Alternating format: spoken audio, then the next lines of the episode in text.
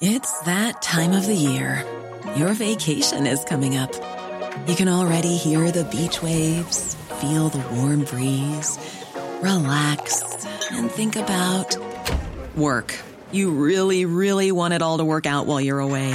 Monday.com gives you and the team that peace of mind. When all work is on one platform and everyone's in sync, things just flow wherever you are. Tap the banner to go to Monday.com. There's never been a faster or easier way to start your weight loss journey than with PlushCare. PlushCare accepts most insurance plans and gives you online access to board-certified physicians who can prescribe FDA-approved weight loss medications like Wegovy and Zepbound for those who qualify.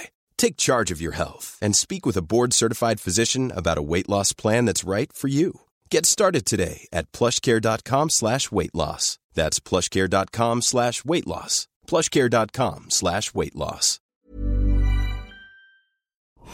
This is a podcast from The Times. Go to thetimes.co.uk. Times Plus live comedy at Wilton's. This month's Times Plus live comedy at Wilton's brings you four not to be missed acts at the beautiful Wilton's Music Hall in East London. Appearing will be Ed Aczel, Nina Conti, and Andy Zaltzman, all compared by resident MC Jarred Christmas. It takes place on Thursday, 26th of January 2012 at 7:30 p.m. For tickets, call 0871 620 4025 or book online at timestickets.co.uk.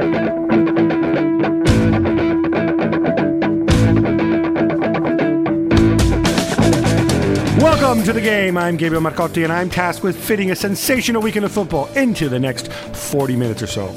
Helping me to do this this week will be Pedro Pinto. You know him from CNN's World Sport, James Ducker in the Great Northwest, and of course, Tony Cascarino. Hi, it's Manchester v London uh, this weekend, or at least North London. Um, we're going to start at Eastlands, and uh, I thought this game was was potentially we might look back at this as a turning point. It could be where possibly Tottenham get knocked out of the um, of the title hunt, um, and where Manchester City sort of get out of a difficult situation in a game which could have taken a very very different uh, turn. Uh, but let's start with the big incident, um, the one which. Uh, because mainly because it upset Harry Redknapp, uh, and we in the media all love him. Um, Mario Balotelli on Scott Parker. The logic being Balotelli stick, uh, kicks out at Parker. Should have been sent off. Howard Webb doesn't see it because he turns his head to look in the other direction at the wrong time. And um, Balotelli then wins and converts the winning penalty. Um, don't want to turn this into a Webb assassination. We've assassinated enough times. So let's resuscitate him, um, keep him alive. Uh, but Cass, um, should Webb have spotted it and should Balotelli have gone? Um, well, spotting an incident uh, for a referee is tricky at times. You know, Especially got- when it's right in front of you. Well, no, he's looking to the right. He's looking to the right, and then he at? glances back. Well, he's obviously looking at the, uh, something that's happened on the other side of the, uh, of the right hand side of the pitch. But What? What? Godot showed up? Well- what? I mean, Um, Gab, he's okay. you know, fine. the referee's got to have eyes everywhere. Mm-hmm. And the, the bottom line is for me is that he, I think he sneakily gets uh, maybe out the corner of the eye, but he's not sure of the intention that Balotelli has made. Because I straight away thought he's deliberately done that, deliberately with with you know a pretty venom, venomous way of. Because he stamps down hard, and he knows the ball's not there. You, you said stamp down. Can we just get a clear clarity on dynamic? Because it was more. It looked to me like it was more of a of a kickback, a back heel. Yeah. And then we can debate whether he knew Parker's head was there. But I, I want to ask you if he hadn't made if he hadn't connected with Parker's head, would you still have sent him off? Well, it's very difficult because it's like if you need to see blood to send people off in a challenge. If you see an elbow and, and a player's holding his nose, you, you, you immediately think, well, that's a really, you know, it's, that's very, very difficult to to assess. What I would say is that the intention was there. It was definitely Right. obvious, and it was obvious he caught his head. But because the intention is there, we should send him off even if he doesn't um, connect. Um, when he if he doesn't to connect, it doesn't. Well, people doesn't. are- no, but how many times if you're going to send players off for challenges and they don't connect, you nine times out of ten people are going to be scratching their head saying, "Well, he hasn't even caught him. Why?" Uh, there is intention nearly in every tackle. I don't say to hurt, but there's intention to make But it. we're not talking about a tackle here. We're talking about somebody kicking out at somebody's yeah, head. Well, I, I thought the intention was there straight away. I immediately thought he's he's a so lucky if boy. is- if there was intent to kick him in the head, then it shouldn't make it matter. It shouldn't matter whether he connects with his head or not. Well, Howard Webb, and we're talking about a split. De- No, no, I'm not blaming decision. Webb, but I just want to get from you. you Oh, if- absolutely! It's, there. Well, it's all right. obvious. It's obvious. Is there the intention was there? So yes, he should be sent off whether he connected or not. I'll take uh, Tony's opinion. I'll take Tony's opinion on this because he played professionally. Um, I'm not 100% convinced that Balotelli wanted to hurt Parker because he was out of balance and he was wanting to put his foot down. He also had I don't- Modric hanging off him. I, I, look, I, I have seen Balotelli be probably one of the most um, controversial players in in this generation for sure. I, I don't I don't personally um, encourage the kind of attitude he has on the pitch ever. I'm, I'm not a big fan. On this occasion, uh, I still I'm not 100% convinced he actually meant to hurt Parker, and uh, it's it's a different situation.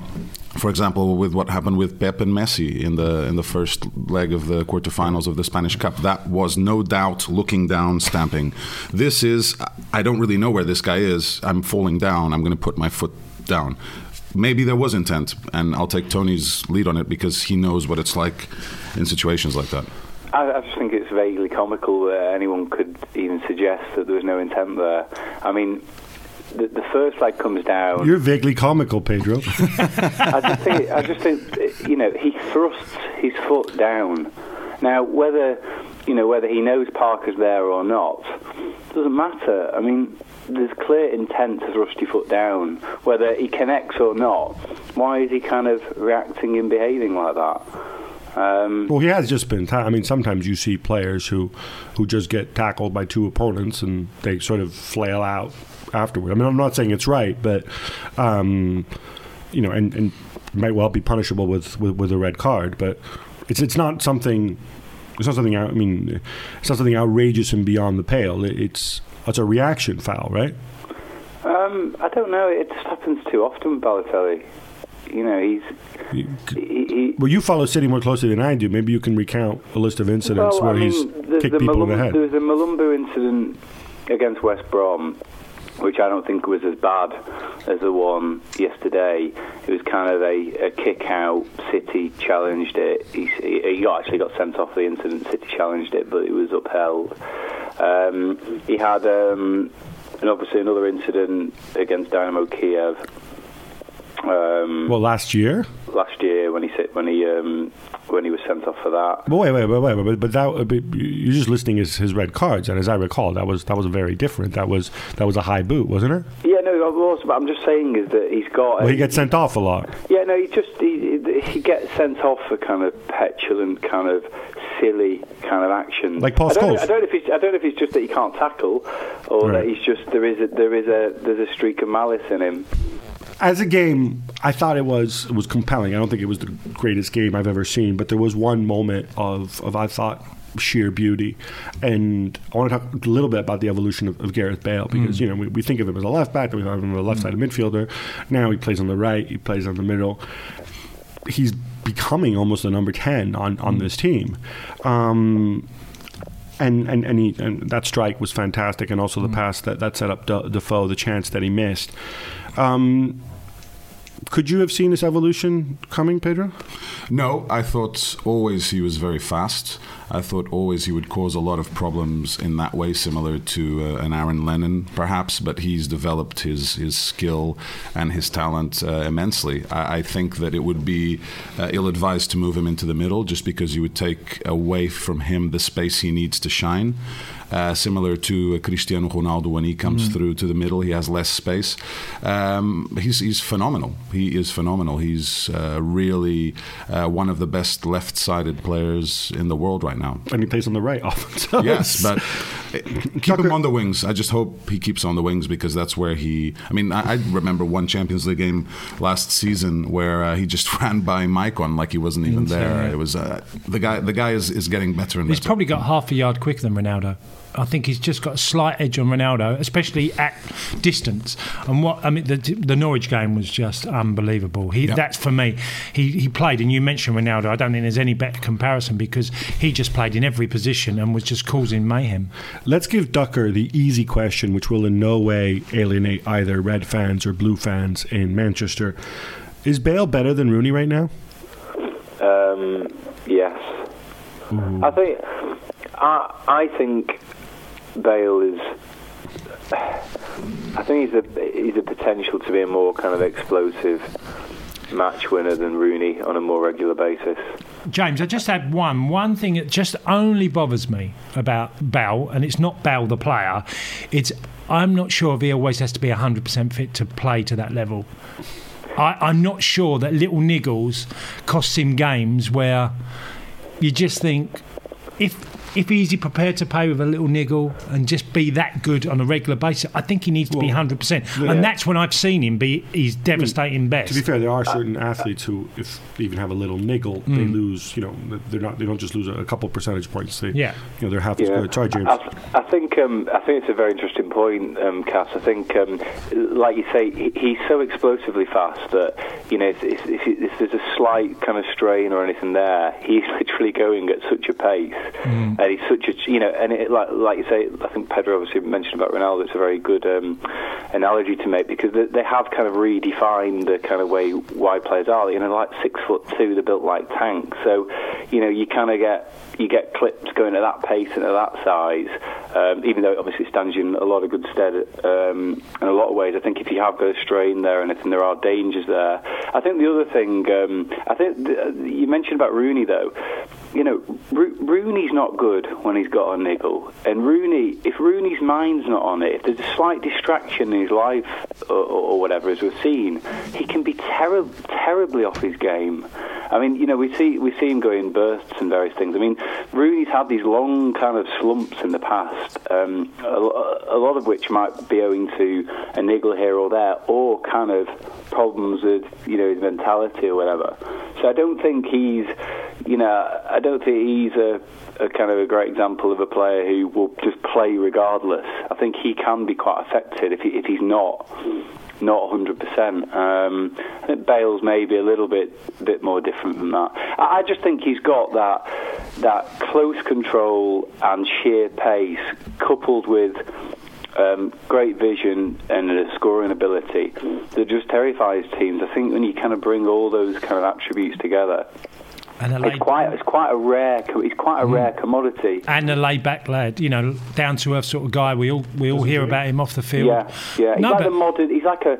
He's like. Um, He's not a like a 21st James. century version of, of you know, of a, a, a Giggs way. You know, he's like he's so much bigger and bulkier. It's like the new age kind of um, you know Giggs, but but with this ability that maybe Giggs didn't have in his earlier career to play in different positions and and, um, and Perhaps a kind of more havoc all as over well. all over the place. I mean, it's we, are. He's had a great kind of couple of seasons. He obviously had that injury, and Tottenham Mm. missed him. Um, you know, I, I'd still like to see how the next kind of 12 to 18 months go, Right. but he's got terrific potential. I'm going to wrap this up. I, I want to talk about how I think it's a complete disgrace and a freak show that in this country and only in this country there is a rule that uh, or, or, or clubs are allowed to make stipulations when they loan players that they can't play against their parent club. I feel horrible for Spurs that Adebayor didn't start. He started every game since arriving um, at, at Tottenham. I think what you saw out there wasn't Tottenham because this season's Tottenham has Adebayor up front. I think they're a different team. I think they're a better team with it. And yeah, if I was, I think Tottenham, you were screwed. You were screwed by some of the refereeing, but you were primarily screwed by this insane rule. Which really shouldn't exist. And because Chris is telling me to move on, even if you guys disagree with me, there will be no disagreement. Not today, anyway. Let's move on to the Emirates. Um, last time around, it was it was eight two. Um, we expected different. Um, I think we got different. But I want to start before we get into United. I want to uh, into Arsenal. I want to start with United. It struck me they took the pitch. You know, eh, people have talked about a few years ago when um, when United made that comeback against uh, against Villa and Kiko Macheda scored the last winner, and how it, some people suggested it was sort of a turning point because they saw that they were good, and you know, but also they kind of had sort of some luck and some happenstance on their side, and you kind of feel like, yeah, this is our year they would have gone on the pitch knowing what happened uh, at Eastlands, knowing that oh, this is a chance to, to you know to pull closer, and then that that incident at the end. In those circumstances, I think to go and win and, and to create as many chances as they did, I thought that was a big show of character, James. Yeah, I, I don't really think it's anything new. I mean, they they do this. They've been doing this for well for much of Ferguson's reign, but but certainly in certainly in the last couple of years, they're kind of the show of character has kind of been remarkable. I just don't. I, honestly, I keep asking myself how they continue to keep winning with some of the you know with the with the teams that they have. It, well, w- w- winning so prolifically, uh, you know, a lot of the time. But I, I don't know if it was. I don't know if it's hugely pivotal. You know, it's it's, it's January. I don't. I think you know when we get into March and April, I think we'll be. Um, much more key games then. I just think they had to win. It'd have been a it would have been a poor result not to um, not to be in Arsenal that day. Um, they created loads of chances. Danny Welbeck missed uh, missed a bunch of the match. I want to go to you, Cass, because obviously Welbeck's in a contract situation.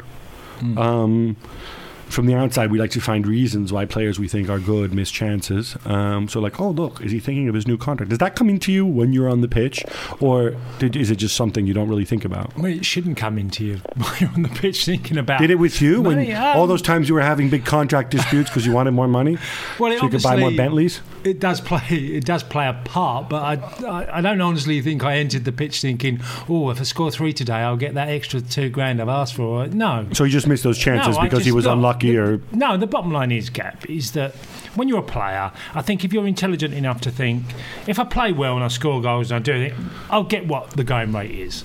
And I think Welbeck is no different. If he performs and shows what he can do, Ferguson will give him uh, a, a contract that is worthy for where he is at his stage of his career. Better you create a bazillion chances at the Emirates. Um, you only convert one. Then against the run of play, Van Persie equalizes. Um, then you know you go on to win the game. But do you worry when teams fluff chances in a game that they really ought to be winning, or should you look on the bright side and say, look, they mullered Arsenal? I have so many things to say about this game. So do don't- I, but I'm holding I don't. back. I don't really know where to start. We will be Um, introducing the Arshavin Wenger Oxlade Chamberlain discussion in the latter part. Uh, there's No. a lot to discuss So- apart Yeah, from that. Let's but stick with apart from United for that, now. Okay, uh, as far as the chances are concerned, uh, United normally don't miss them, and I was uh, worried in the second half when Arsenal were uh, reacting that they were going to get a point. Not worried.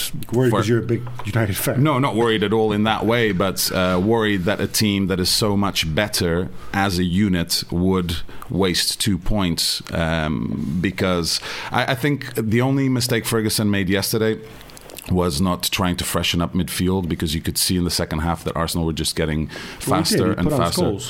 Scholes. Uh, and he settled. He settled down a little bit. a little bit, um, but Park came on as well. didn't yeah. Park came on as well.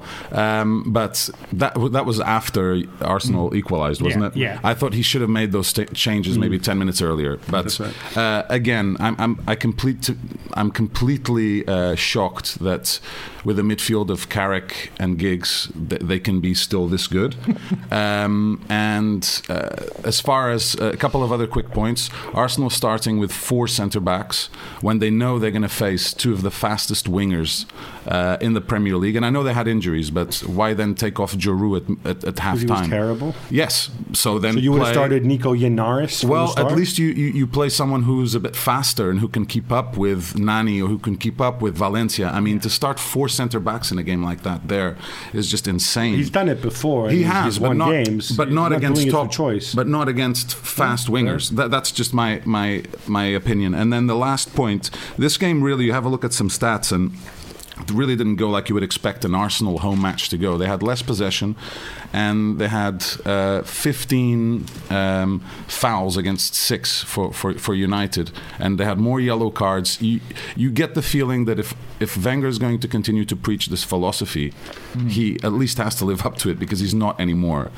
Out outpassed by Swansea, less possession at home against United. You would at least hope they would get a bit more possession. It's it's done. Well, it's that, done. th- that's a good segue into our next topic, Mm-hmm. and and it's Arsene Wenger. Um, I think apart from the Yennaris bit, which I think was still sort of going out on a limb. I mean, Djourou's Mm-hmm. done okay in other games. He was just awful on this occasion. I think maybe we can cautiously give him a pass on that. But what what befuddled the crowd and what you know led to uh, a lot of acrimony at the Emirates was the decision to um, substitute Alex. Uh, um, or Alec. It is Alec, isn't Alec. it? Alec uh, Oxlade Chamberlain. Take him off. He supposedly had some kind of strain, had to come off for Andre Arshavin. Uh, now you're laughing. We had Gary Neville go on a tirade about this on television yesterday. I don't know if you saw that. Like, Yeah. you know, says, you know, go back to Russia, blah blah blah. And, you know, the women here, ugly. You don't like it here, go away. Um, James, it's very hard to have sympathy for for our Arshavin, right? Given that the guy has this stupid haircut, makes a lot of money, plays badly. When he does speak, he just talks about, or the, the few things we hear from him, because we rarely hear him speak. I don't even know if he speaks English. Um, but you know, is quotes that maybe he said makes in Russia, which then get you know go through the the media treatment and come out at the other end, where it seems like the guy's in some kind of gilded cage over here. I think um, most supporters can accept, you know, that if, if one of their players is having a, a tough time of it, you know, and going through just poor form, but he's still trying, that you know they'll they'll hold their hands up. They might get frustrated. They'll still probably vent that frustration, but you know, deep down they'll understand it. I think the the problem we've all arrived at with Arshavin is that he kind of trots onto the pitch. In that pathetic, soft way of his, with his gloves on, Oh, that- and he just sorry, that's a hard northern they're talking about. For those who uh, don't know. Yeah, yeah, yeah. There's a real hard northerner go. Um, and he, he, he I, I watch him, and I just think you look to me like a player who would rather be anywhere else but on a football field. It's that body And I think that transmits itself quite clearly to, to everyone who watches him, most especially the Arsenal supporters. And they, they want players who, who you know, even in tough times, are going to give their all. And Arsh Hey, I'm Ryan Reynolds. Recently, I asked Mint Mobile's legal team if big wireless companies are allowed to raise prices due to inflation. They said yes. And then when I asked if raising prices technically violates those onerous two year contracts, they said, What the f are you talking about, you insane Hollywood ass? F- So to recap, we're cutting the price of Mint Unlimited from $30 a month to just $15 a month. Give it a try at mintmobile.com slash switch. $45 upfront for three months plus taxes and fees. Promo rate for new customers for limited time. Unlimited more than 40 gigabytes per month. Slows. Full terms at mintmobile.com. Ivan to me just looks like he's almost accepted. He's not going to turn it around, and he's just kind of biding his time. And I just cannot believe he's still getting in. The, even with all the injuries that um, that Wenger has, um, and and uh, I, I still can't believe Arshon is getting in the squad. I, I think I think his form and his attitude is that bad that he deserves just to be omitted, and they just need to cut the losses as quickly as they can. The bottom line is to this Arsene Wenger is a very, very poor tactician.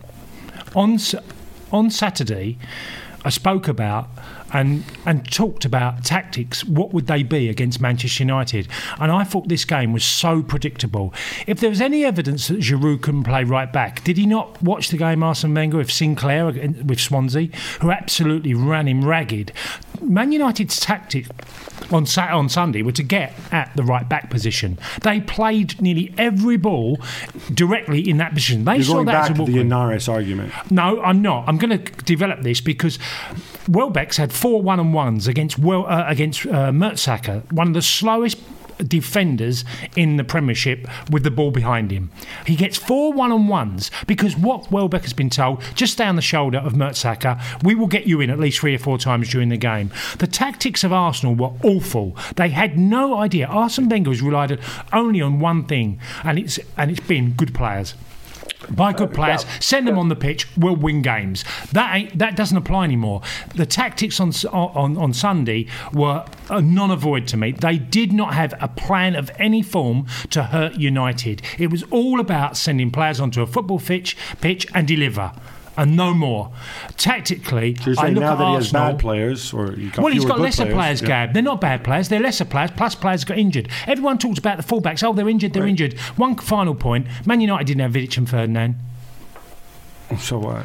So, so what? It's a different team. it's a different manager. No, it's a yeah, different. It's a different budget. Man- it's a different. Man, wage. you bugs me. Like they don't have Vidic and Ferdinand. They've got Smalling. They've got Jones. They've got. Well, why they've have got, Arsenal got, got, not got second and third choice or, or players in every position? you have to in the They Premiership. do. Excuse me, but I sorry. I, I really don't want to be the resident gooner here today because it feels kind of dirty. but they're not good enough, But- Gab. You can you can name names, and I can tell you they're not good enough. No, enough. it's not that they're not good enough. That they're injured. We're, t- we're talking about a guy who's meant to be a genius.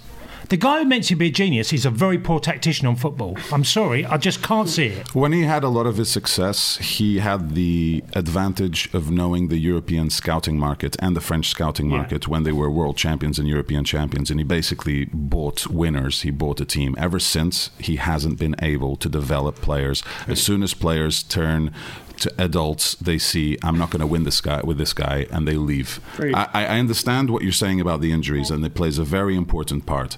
However, the lack of ability to adapt and to invent, to improvise, and to get the Look at best their out of the second guys you team. Remember their second team was as good as nearly any any first team in the Well, Premiership. I that wasn't three- far far, right, far so along. I, I will mention Jack Wilshere, Abou Diaby, and Mikel Arteta. Right, three people who weren't there. I mean, you know, we, we can we, we can go and, um, and throw this around and say it's down to the players. They also had a lot of absences, and they did go on a very good run. And that said, it's obviously Wenger made mistakes. Um, just to wrap this up, Wenger says it would be a disaster um, if they don't finish in the top four. I think he means it would be a disaster for him personally. I mean, I know it was it was, in, it was sort of interpreted as oh, it's a disaster for the club and Kroenke and this and that, um, but. I read the whole quotes in context, and I thought he means it's going to be a disaster for him personally. And and I'm wondering if maybe there's a bit of a light there or, or a, a positive spin on this. Doesn't mean that Wenger's taking responsibility, Ducker, because when he says it's a would be disaster for him personally, he's saying, you know, in spite of Nasri and Cesc and all this rubbish, I have the tools and I expect to finish fourth. And if I don't, it will be a disaster for me personally because it means I will have failed. I like it when managers grab their you know what's and take responsibility. I think too many managers don't do that. Can, can we maybe, we've been murdering Wenger, can we maybe give him a, a, a little bit of praise and a pat on the back for this one? Yeah, I, I think. Um, I, I mean, I, I didn't. I didn't hear the interview. I don't know whether he meant it was a disaster personally for him or for the club. I, I think it. I think it. It would be given Arsenal's present state. I think it would be a disaster in the sense that um, they'll probably do well to keep Van Persie if um, if they if they fail to qualify for the Champions League. Any hopes of kind of really seriously remodeling the squad in the summer, if if Wenger can bring himself to do that, would would, would be hit by the um, by the lack of that that kind of option. Um, I, I just think, I mean, he's uh, he's been he's, he's correct, isn't he? He's been in the Champions League every season since he since he joined the club. So that's like 14, 15 years or so. So it would, be a, dodgy- it would, be a, sorry, it would be a personal disaster of sorts when you kind of look back at that kind of record, and that is impressive. But I, I think the, the, the, the, the disaster would be for the if disaster is the right word, but it would certainly be calamitous for the club. I, I think um, you know the, the, the, at the stage of development that Tottenham are at now, uh, that Arsenal are at now. I, I do think they need Champions League football. In our debate um, this week, I'm going to ask you to look into your, your crystal balls. Um, we've kind of taken it for granted that, except for when it comes to winning World Cups, the center of the footballing universe is in Europe. Um, we've had hegemony of different times of Spain, of England, of, of, of Italy, of, of Germany, of Holland. Um, we kind of always assume that, you know, Europe is where it's at and the Champions League generates all this money and so on. But our producer Chris Skinner, who's a forward thinker, um, he said, "Could there be a scenario where we're no longer the center of the footballing universe?" And of course, he cited, you know, money's being thrown at uh, at various leagues around the world. Obviously, India South have this America, America.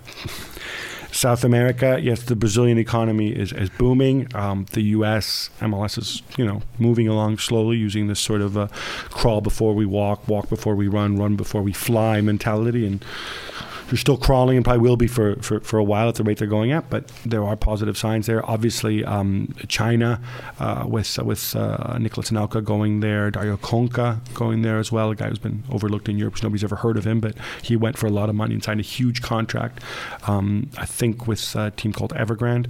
Um, and obviously India, the, the, with this silly, you know, Premier Soccer League or Premier League Soccer, whatever, which is sort of like the IPL with older players. And uh, I mean, Robert Pires is out there, Fabio Cannavaro, Robbie Fowler is going to go, uh, and of course, big name uh, managers like uh, like John Barnes and Colin Todd. Um, sorry, Colin. Apologies. Uh, but the point being, can we envision this future? Ducker, you, you, you're you're in Manchester. You've got um, global view. Uh, I think it would be um, it would be quite um, presumptuous uh, presumptuous of us to think that Europe is just going to continue to be a dominant superpower. The world is obviously changing all the time, getting a lot smaller in so many ways. Um, you know, I th- you know, ha- who knows whether we'll have a dominant Chinese Super League or similar in South America or, or the US, who knows? But I certainly think there will be at least one of those countries kind of presiding over a pretty successful um, top flight in the, in the years to come, um, and will probably as, as the kind of nations develop and change, you know, become a lot more appealing to a lot more players. I mean, you obviously get at this stage uh, a lot of players going over for a final payday at the end of the careers, but I do think that will start to change and will go over earlier in their careers in the future. I think there are two markets where players will go Middle East uh, especially with the World Cup there in 2022. Uh, a lot of players are already going there now uh, before they turn 30, and China. And this this is just a reflection of the world economy. And unfortunately, players these days will go wherever the money is. Uh, and if that trend continues, then it's very possible that there could be a, a huge league. And I'm saying in you know 25, 30 years. I don't think it's going to happen overnight. Uh, but especially with the financial fair play in Europe, if that's not extended to other regions, if there's no salary cap in, introduced by FIFA, yeah, players will go where the well, money is. Interesting one there because I'm wondering, and maybe I'm opening Pandora's box here, but you mentioned, you know, going to the Middle East. Obviously, one of the big issues is apart from the fact that it's pretty dire in Dubai and, and, and, Qatar and whatever in terms of the football because those are tiny countries and great competition if they could pull it off, you know, people talk about the European Super League, and I am, and I just came up with this 30 seconds ago, and so please, you know, tell me if it's rubbish, but is it in some ways Asia ideally primed to skip the natural evolution of sort of organic growth of domestic leagues and move straight to an Asian Super League? In other words, you put enough money in it, and you have you know one team in Dubai, one team in, in Doha, um, a team in Shanghai, a team a team in, in, in Beijing, a team in Hong Kong, or or or whatever. Could you not get enough wealthy people there to just open it on a grand scale, chuck a lot of money, and and give it a go immediately? Can you imagine the size of the TV market uh, for starters? Mm. Reacting to your idea, Gabriele, I think it's very possible that it could happen. Uh, honestly, I think it's it with the money that's there, it could happen. It depends on how the football develops. But Russia should be part of that because Samuel Eto'o told me he gets calls from players every week asking how the standard of league there is, mm. how the lifestyle is, because players will go where the money is. Yeah, and I, I do think that players will, because they have families and children, uh, and, and what's happened is they go at the latter stages of the career, obviously for financial rewards. Uh, if they're going to go there earlier, it's going to be for lifestyle and a, a love to live there. I mean, over my career, so many times when I spoke to French players who wanted to come to England, 90% of the time, and it was a huge part of the demands of players was to say, I want to go to London. I want to live in London. They wanted to go to capitals or where they assumed it would be a nice place to live. And yet I'd sort of think, well, why wouldn't you want to go to Liverpool or Manchester or you know? And players do care, they do really do, but of course they care less when they're coming towards the end of their careers. Well, Ducker, um, uh, a global, a global Asian or Pan Asian league based around big glitzy Asian capitals. Uh, could it also be facilitated by the fact that if I'm Joe Asian billionaire? Yeah, I could buy a Premier League club and that'd be pretty cool. But then I come here and have to compete against have to compete against Mansour, and maybe the club I want to buy isn't up for sale. And do I really want to buy Aston Villa and just lose money for a long time? Whereas, you know, I can you know build FC FC Shanghai and and build a stadium and name it after myself and start from scratch and and sort of get in at, at the ground floor, like an American franchise. Be, I think a lot. So many um, sales of Premier League clubs or purchases, sorry, of Premier League clubs in recent years, half of them seem to be vanity projects. So I think we would have to obviously be, yeah, what you're saying is is appealing in a lot of sense, but I think we would have to be some kind of, you know, global recognition, you know, of what's going on over there. I don't think it would be palatable to a lot of um, investors is that it's just you know an Asian Super League and no one knows anything about it. Well, sorry, Um, sorry, sorry, but uh, sorry, Mr. Eurocentric. No one knows anything about it in Europe, but I presume people in Asia would know about it if No, I'm, look, Asia's I mean, biggest, wealthiest if you get, companies. If you get great, if you get you know good owners, I'm sure that they they they'd love the idea of it. But I'm talking about the owners that football clubs seem to attract, um, and a lot of them seem to just do it because it's a vanity project. I don't think they've got much care for anything really on it, and so. Yeah, if you get if you get an owner over there who does care generally about FC Shanghai or, or whatever it is, then brilliant. I think it's to be that be to be embraced. But I'm just personally the kind of owners you're talking about. I'm just I'm just questioning a lot of their motives at the moment. Maybe it breed, maybe that kind of move would breed a sea change in, in thinking, but I'm not entirely convinced about it. Final point on this: um, Brazil, and to me, I mean, we've seen a whole bunch of top players go back to Brazil uh, recently, although some of them don't don't stay very long. And but I mean, this is a booming economy, it's a big country. They have the football history, they've got the infrastructure, they've got the fan base.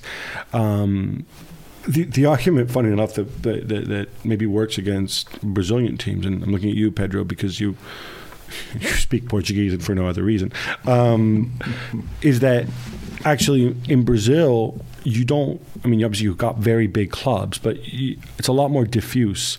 You don't have like a Real Madrid or a Barcelona in Brazil. You got you know sort of 10, 12 regional clubs that are that are all very big, um, but they don't necessarily have that enormous spending power, um, despite the, the wealth sort of in aggregate terms. And so a lot of times they would rather spend money on Brazilian or Argentine players who are a lot cheaper, right? Yeah. Um, the issue with the Brazilian league as well is they've changed format so often that you kind of lose uh, the perspective of, of what the standings means, and you've seen you know historic clubs be relegated, um, and Palmeiras, Corinthians, you know, and uh, I, I just think that Fluminense. Fluminense, exactly. Um, the, the issue with Brazil is after the World Cup, if they continue to grow as an economy, it's possible. Right now, um, I, I don't. I think it hasn't happened because a lot of the players still see Brazil as a third world as far as organization is concerned, the stadiums is concerned, security is concerned. I mean, Roberto Carlos t- told me recently he left Brazil because he just couldn't take the fans anymore. He was being, and this is a legend, uh, and at Corinthians, uh, he he- he had to leave because he had to get three or four security guys because fans were on his case every game before at home. Uh, I, I just think if they get their act together. Um, as a league, professional league, and, and have a standard and keep to it, yeah, why not? In five years, they can get a few European players, but it, it has to do with the mentality. Interesting. So he's complaining about hiring three or four bodyguards. I, I, I kind of like the idea. In fact, if I could afford it, I have. I get three or four.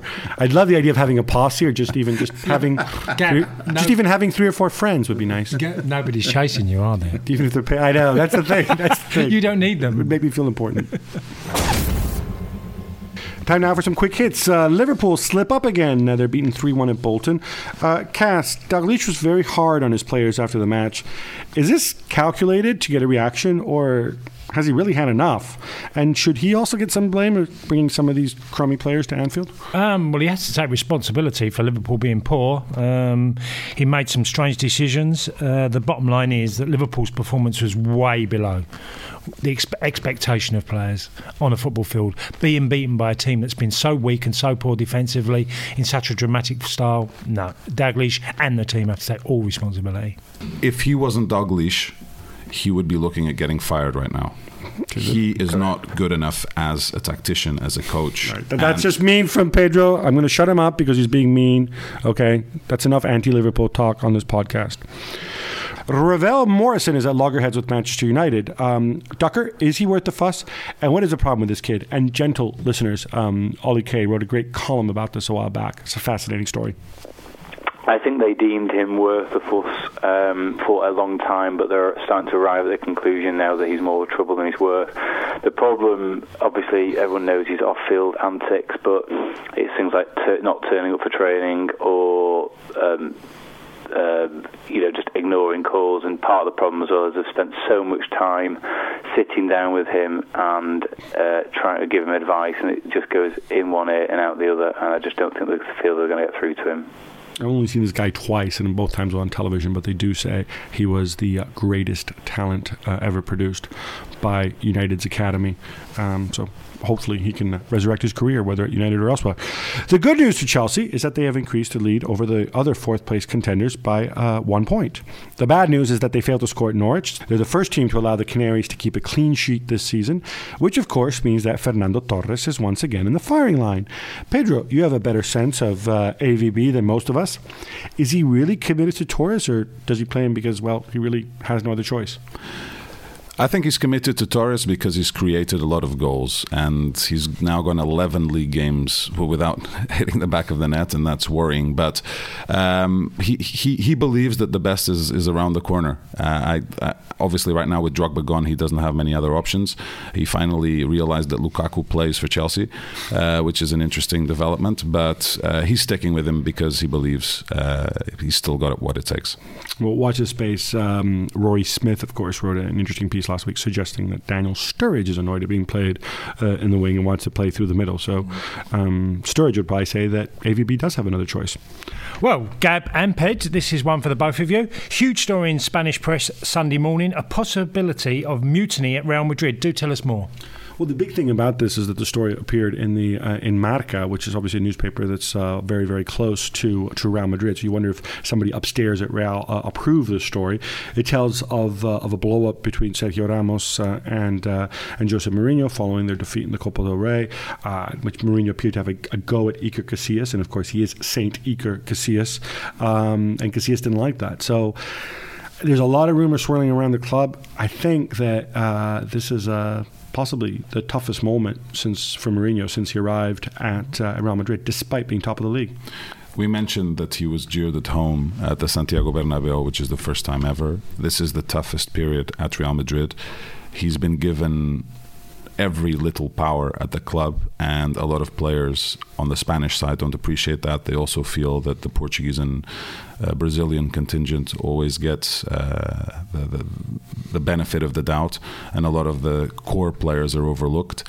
And um, I think this is his last season in Madrid, and I think he'll take over Manchester City next next year. That's all we've got time for this week. Now, remember, you can go to www.thetimes.co.uk. You'll find your news, your gossip, your analysis, uh, your web chats. Uh, a bunch of us are on Twitter as well. I'm at Marcotti, and uh, Pedro, you're at Pedro CNN. So see, there you go. Pedro's happy to criticize Joey Barton for being on Twitter, but he does it himself. Cass, are you on Twitter as well? No, I don't tweet for the obvious reasons. I, I keep my uh, feelings to myself. There you go. Uh, so please engage with us. We'd love to hear from you. Till next week, bye bye.